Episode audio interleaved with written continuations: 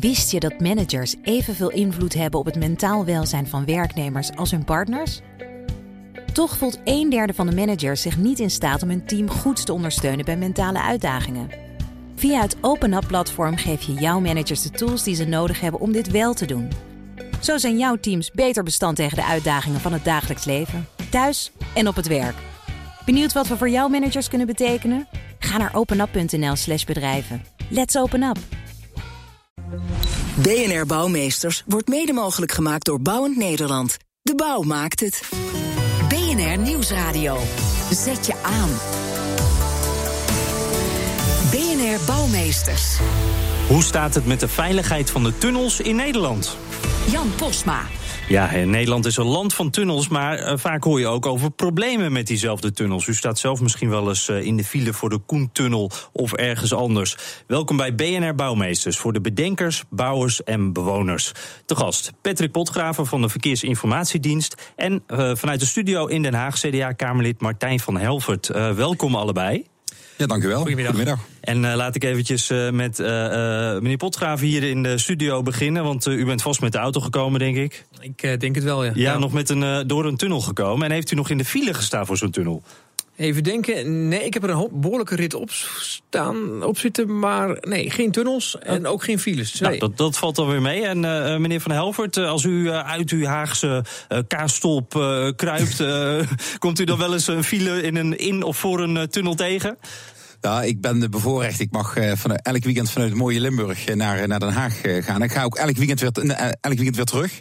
en dan ga ik meestal met de trein. Ah, kijk, dus dat, dat scheelt weer. En ik denk ook nu met carnaval ook extra terug. Of valt het wel mee? Ja, het was natuurlijk verschrikkelijk dat ik op dinsdagochtend om tien over zes morgens de trein moest hebben. Uh, ik bedoel, we hebben zondag en maandag en eigenlijk ook dinsdag is dat gewoon uh, carnaval. Maar ja. dat was uh, dit jaar dus uh, niet het geval uh, voor mij. Carnaval, een, een, soort tunnelvisie zou je kunnen zeggen voor de periode. Ja, absoluut. Ja. We gaan eens even kijken naar een tunnel die binnenkort op de schop gaat. Dat is de Velsertunnel. verslaggever Yigal Krant die zet op een rijtje wat deze renovatie voor de automobilist betekent. De Velsertunnel is de oudste tunnel van Nederland en was toe aan een grondige renovatie. Die renovatie gaat, als alles volgens plan verloopt, negen maanden duren. In die maanden krijgt de tunnel onder andere een hogere doorrijhoogte een nieuw ventilatiesysteem en aangepaste vluchtwegen. U hoorde een informatiefilmpje van Rijkswaterstaat. Hoewel de Velsertunnel door aanleg van de naastgelegen Wijkertunnel in 1996 minder belangrijk is geworden voor het doorgaande autoverkeer, zal de overlast aanzienlijk zijn. Met verschillende maatregelen hoopt Rijkswaterstaat de vertraging beperkt te houden tot ruim 10 minuten. Veel verkeer gaat via de Wijkertunnel. Om te zorgen dat deze tunnel de extra toestroom aan kan, komt er in beide richtingen een tijdelijke extra rijstrook. En om te zorgen dat de tunnel snel bereikbaar is, worden er extra keerlussen aangelegd. En gaan de calamiteitenbogen open. En daarnaast doen we nog veel meer. Want Rijkswaterstaat laat een extra pont varen over het Noordzeekanaal. En er komen shuttlebussen die vanaf station Beverwijk af en aan naar bedrijfsterreinen rijden. Daarnaast doet Rijkswaterstaat een klemmend beroep op ons om de spits te mijden of, nog beter, om voor andere routes te kiezen. We gaan u zelfs belonen als u anders gaat reizen. En als u wel de weg op moet, krijgt u slimme apps met actuele reisinformatie. Ook voor de transportsector. Zo kunt u optimaal uw reis plannen, voor vertrek en onderweg. Vlak voor en tijdens de renovatie zal Rijkswaterstaat ons op de hoogte houden met grappig bedoelde radiospotjes. Hallo, dit is Kees. Wij werken deze lente hard aan de weg, zodat u straks beter door kunt rijden. Laat u niet verrassen door werkzaamheden. Ga goed voorbereid op weg en kijk op van. En voor iedereen die geen grotere kopzorgen heeft dan de tijdelijke sluiting van de Velsertunnel, is er nog een heel arsenaal aan informatiemiddelen. Advertenties, bijeenkomsten, websites en sociale media. Aan de informatievoorziening zal het niet liggen. Al laat Rijkswaterstaat ons over één ding in het duister tasten. Als we straks voor alternatieve vervoer kiezen, wat is dan die beloning die we tegemoet kunnen zien? Ja, eh, meneer Potgraven, uh, nou zegt Rijkswaterstaat in de ochtendspits... dan kan die file daar bij die Velsertunnel uh, volgens Rijkswaterstaat dus oplopen tot een half uurtje. Uh, wat denkt u, schat u dat ook zo in? Is dat een goede Ja, dat is natuurlijk afhankelijk van waar je vandaan komt en waar je naartoe moet. Uh, je, moet je moet bedenken dat die Velzen-tunnel een drukke tunnel is. Zo'n mm beetje 65.000 verkeersbewegingen per dag door die tunnel heen. Als je die opeens uit het verkeer neemt, ondanks dat dan de Wijkertunnel wel een extra rijstrook krijgt, ja, dan gaat het overlast uh, opleveren. Hoe goed ook de maatregelen zijn getroffen. En tegelijkertijd heb je de verontrusting voor die overlast ook een beetje nodig, omdat dan pas blijkt dat verkeer heel flexibel is en toch uh, andere manieren vindt om zich te bewegen. En dan pas heb je eigenlijk. Dus de, op het moment dat niemand overlast vreest, ja, dat is pas echt het moment ja, ja, waarop je. Dan pakken we allemaal de auto en dan blijven we ons oude gedrag maken. Ja, oké. Okay, dus een beetje preventieve verontrusting eigenlijk, die, die Rijkswaterstaat hiermee uh, probeert. En er is geen andere methode. Nee, het is de self-unfulfilling prophecy. Ja, heel, heel mooi. meneer Van Helvert, die, die Velsen-tunnel, een oudere tunnel in Nederland. Maar we hebben wel meer oude tunnels natuurlijk. welke zouden nou nog meer op de schop moeten? Nou, als ik bijvoorbeeld nog heel even die Wijkertunnel, als ik die erbij pak, die moet dan de extra stroom gaan oplossen. Als je kijkt wat Rijkswaterstaat eh, in het, haar eh, inspectierapport daarover zegt, zeggen ze, dus over die Wijkertunnel, waar dus een extra verkeer door moet gaan. Het asfalt is weinig stroef, waardoor je sneller slipt. Er is een verhoogd risico op verkeersongelukken door het slechte wegdek. Door scheurvorming in het asfalt is de onderliggende constructie aangetast door water en pekelzout, wat zorgt voor corrosie van staal. Er is sprake van ontbreken van brandweer de afsluiting door de kabeltoevoer en je kunt dus onder stroom komen te staan als het regent detectie dus werkt niet meer, enzovoort, enzovoort. En ik lees nu een klein stukje voor. Ja. Eh, maar dat zeggen ze dus zelf over die Wijkertunnel. Waar en wij nu over... iedereen doorheen sturen. Ja, dus, en dat vind ik zo heel erg raar. En ik heb dus aan de minister gevraagd. Klopt het wat ik in die rapporten lees? En voldoen die tunnels wel aan uh, de norm? Hè, zo, want we doen het toch met normen in Nederland. Mhm. En dan is het antwoord: uh, nee, de tunnels die door Rijkswaterstaat die worden adequaat onderhouden. En de tunnel is veilig. En daarmee uh, kunnen, kan iedereen daar veilig doorheen rijden. Maar dat rijdt toch niet met executiekans die u net noemt? Nee, nou, en als je ook bijvoorbeeld naar andere tunnels, de Schipholtunnel bijvoorbeeld, die kunnen bij blikseminslag, uh, kan het kabeldraagsysteem kapot gaan, de brandblusinstallatie en de masten van de objectverlichting kunnen onder stroom komen te staan. Het bedienings- en besturingssysteem functioneert niet meer. De hijsinstallatie kan niet worden gebruikt. Radio-installatie van de tunnel doet het niet meer. Het Rijkswaterstaat zegt het allemaal zelf. Dus het is niet iets mhm. dat ik dat uh, verzin. En naar aanleiding van dat rapport heb ik aan de minister gevraagd: van, klopt dit? Uh, en zegt ze ja. Nou, voldoen we dan aan een norm? Ja, zegt ze, we voldoen aan een norm. Dus dan denk ik, wat zijn dat dan voor normen als die zo laag liggen? Nou, ja, ik bedoel, nou, dat komt, meneer Potgraven, kunt u dat beantwoorden? Wat voor norm is dat dan? Kijk, er is, een, uh, er is, er is wetgeving over. Uh, ongetwijfeld ook via de Tweede Kamer gegaan, want zo gaat dat in Nederland. En in die wetgeving staat dat we de tunnels tot, uh, tot 2019 niet aan die normen hoeven te voldoen. En voilà. Dan gaat die nieuwe tunnelwet in. En het is geregeld, want daarmee hoef je dus pas in 2019 aan die strenge normen voldoen. Op zich is dat ook logisch, hè, want we moeten natuurlijk uh, een aantal tunnels onder handen genomen worden voordat ze zich maar aan het vereiste niveau kunnen voldoen. Dat lijkt me ja. duidelijk. Meneer Van Helvoort, vindt u dat uh, ook logisch? Ze zitten wel met die tunnels tot die tijd. Ik vind het best logisch dat je vlak voordat je gaat uh, restaureren, dat je van tevoren, een jaar van tevoren zegt: hé, hey, een aantal dingen doen het niet. Maar we hebben het hier niet over een aantal dingen die het niet doen. We hebben het hier toch wel over vrij essentiële dingen. Uh, bijvoorbeeld ook het brandmeldontruimingsinstallatie, die werkt niet. Waardoor brand dus niet of te laat wordt geconstateerd. Ja, dat vind ik echt. En dan heb ik het over de Zeeburgertunnel. Dat denk ik van ja, nou, dat vind ik toch wel behoorlijk pittig. Want dat zijn toch dingen, dan, dan ga je echt met risico's uh, spelen die ja, eigenlijk, eigenlijk te ver gaan. En dat geldt ook voor een aantal aantal dingen die ik eerder uh, zojuist heb voorgelezen. Mhm. Ik snap dat er kleine dingen het niet doen. En misschien ook wel eens wat grotere dingen. Of dat het wegdek wat slechter is. Nou, alleen.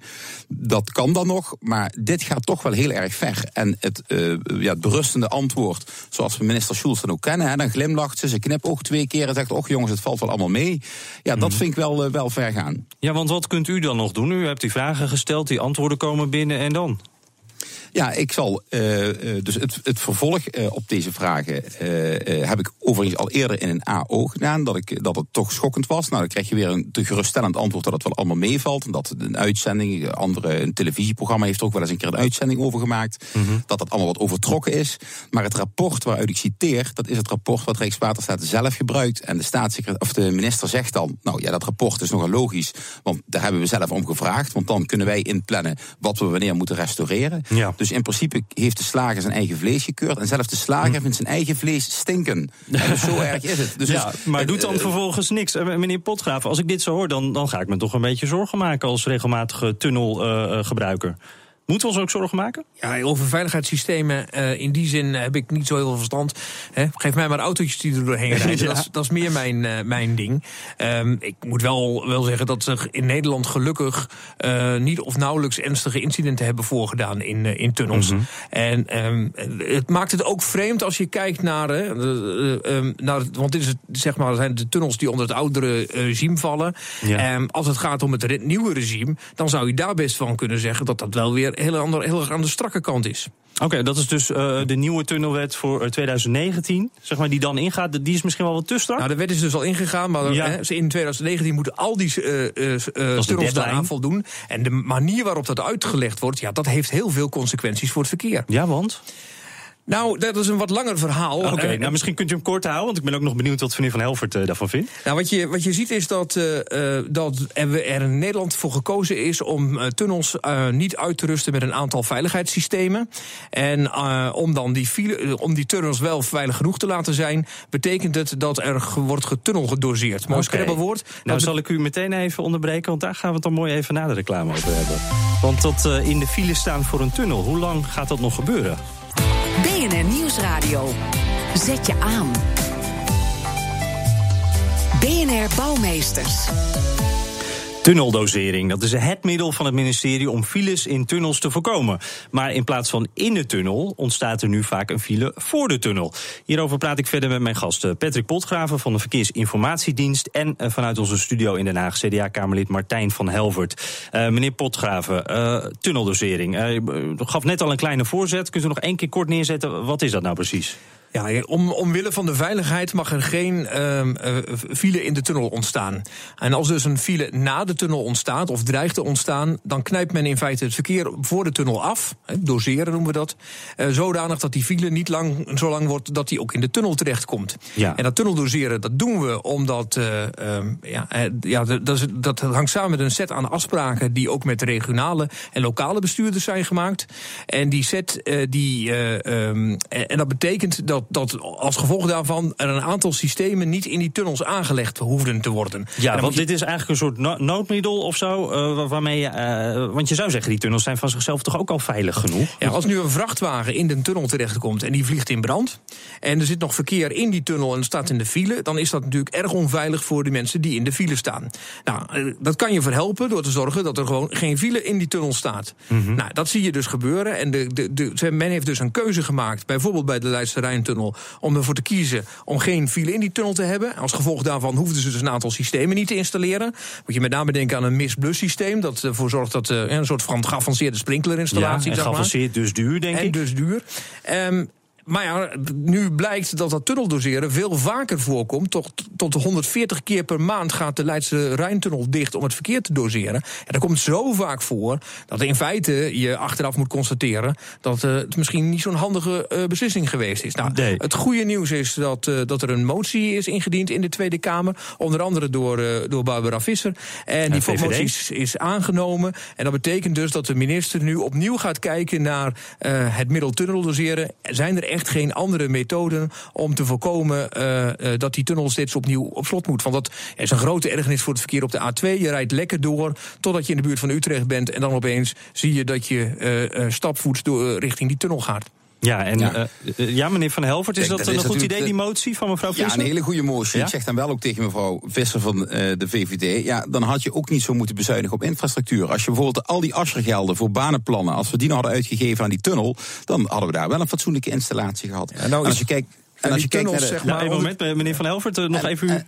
En, als je, de, als je kijkt bijvoorbeeld naar de tweede, uh, de tweede Koentunnel, hè, ook een voorbeeld. Nou, de huidige tunnelwet schrijft geen sprinklerinstallatie voor, dus hebben ze het ook niet gedaan. Maar waardoor de brandweer dus wel één op één heeft gezegd, in het geval van brand in die tunnel, gaan we dus niet de tunnel in, want dat, dat kunnen we dus ook niet doen dan.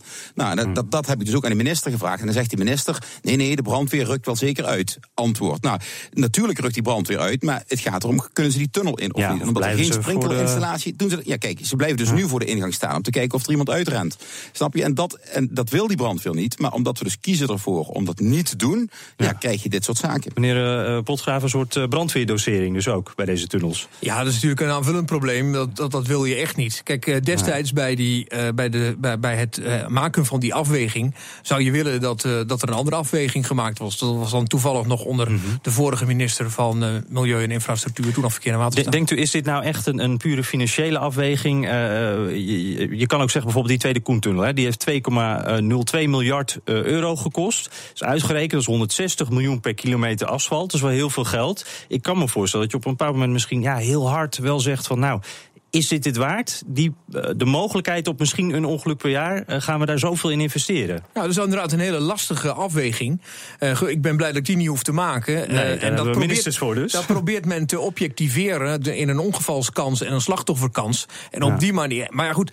Um, uh, er zijn zeg maar meerdere methoden om, om daar te geraken. Dat kan door, door tunneldoseren. Dat kan aan de andere kant ook doordat je het niveau van de veiligheidsuitrusting aankoopt. Ja, hm. er is destijds gekozen om het zo te doen. Achteraf gezien is dat een wat minder uh, verstandige keuze, zou ik denken. Nou, dan moet je gewoon een andere keuze maken voortaan. Ja, meneer Van Helvert, het zijn natuurlijk dingen die heel lastig tegen elkaar, tegenover elkaar te zetten zijn. Hè? Van, uh, Wat kost het ons nu is heel duidelijk, maar wat het ons dan, uh, zo'n extra sprinkler, sprinklersysteem, wat het ons dan later gaat opleveren, dat is wat moeilijk te kwantificeren. Hoe, hoe, hoe ziet u dat? Ja, absoluut. Want bijvoorbeeld het, het kwantificeren van uh, schade door files voor de Nederlandse economie, voor de Nederland BV, is ook altijd wat lastig. natuurlijk kun je wel onderzoeken erop zetten en dat wordt ook gedaan. Maar dat wordt in dat soort zaken niet meegenomen als schade. Hè. Nu wordt heel snel gezegd, weet je wat, we doseren wel en maken een file voor de tunnel. Maar wat we aan economische schade leiden door die file voor die tunnel, wordt nergens meegenomen. En dat is wel het, uh, dat is wel het punt. En uh, uiteraard is het altijd een afweging geld. Natuurlijk, alles moet betaald worden en uh, niet alles is betaalbaar. Ook alle begrip voor. Maar het feit dat we met de veiligheid, dus dat we onderhoud zo slecht uh, plannen op een of andere manier. Dat we maar één mhm. keer in de zes jaar zo'n inspectie doen.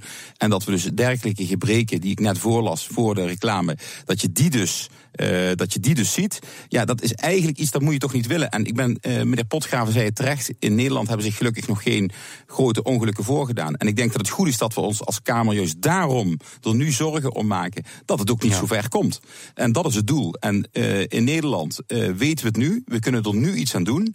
En laten we dan ook niet wachten tot het echt misgaat. Ja, meneer Potgraven, laten we het wel even, even proberen te kwantificeren. Stel, wij zouden echt meer investeren in betere veiligheidssystemen, waardoor er dus meer minder files zijn voor die tunnels. Uh, hoe, hoeveel files zou ons dat schelen? Zouden we dat gaan merken in de file? Ja, absoluut. Ja? ja? ik bedoel, eh, alleen al die 140 keer uh, per maand dat, uh, dat de tunnel op slot moet. Je kan dat gewoon kwantificeren en omrekenen wat dat dan maatschappelijke schade kost. Lastig is wel, maatschappelijke schade, dat zijn de portemonnees van u en van mij. Mm -hmm. En dat is niet automatisch, gelukkig maar, de portemonnee van de minister van Milieu en Infrastructuur. Dus daar zit nog wel even een klein verschilletje. Um, maar ik denk dat je, dat je met de wetenschap van nu um, heel makkelijk kan zeggen dat, uh, dat het in ieder geval niet slim is. En dat zal dan waarschijnlijk ook uit het onderzoek uh, komen. Dat het uh, niet slim is om door te gaan op de, op de, de op de, op de ingeslagen weg. Mm -hmm. Maar toch verkeer een wat belangrijker rol moet krijgen in die afweging. Ja, uh, meneer Van Helvert, uh, uh, we komen er dus nu achter. Er wordt eigenlijk wat beknibbeld op die, op die tunnels. daar zouden we dus meer in moeten investeren om die files te voorkomen en de veiligheid te verbeteren. Ja, ja. dat geld moet ergens vandaan komen. Is tolheffing, is dat een optie? Nee, dat vind ik geen goede optie de autorijder betaalt al gewoon de reguliere belasting via zijn salaris. En daarnaast hebben we nog de motorrijtuigenbelasting en we hebben nog de accijnzen op benzine en diesel. Dus de, ik denk dat de autorijder betaalt al voldoende belasting betaalt.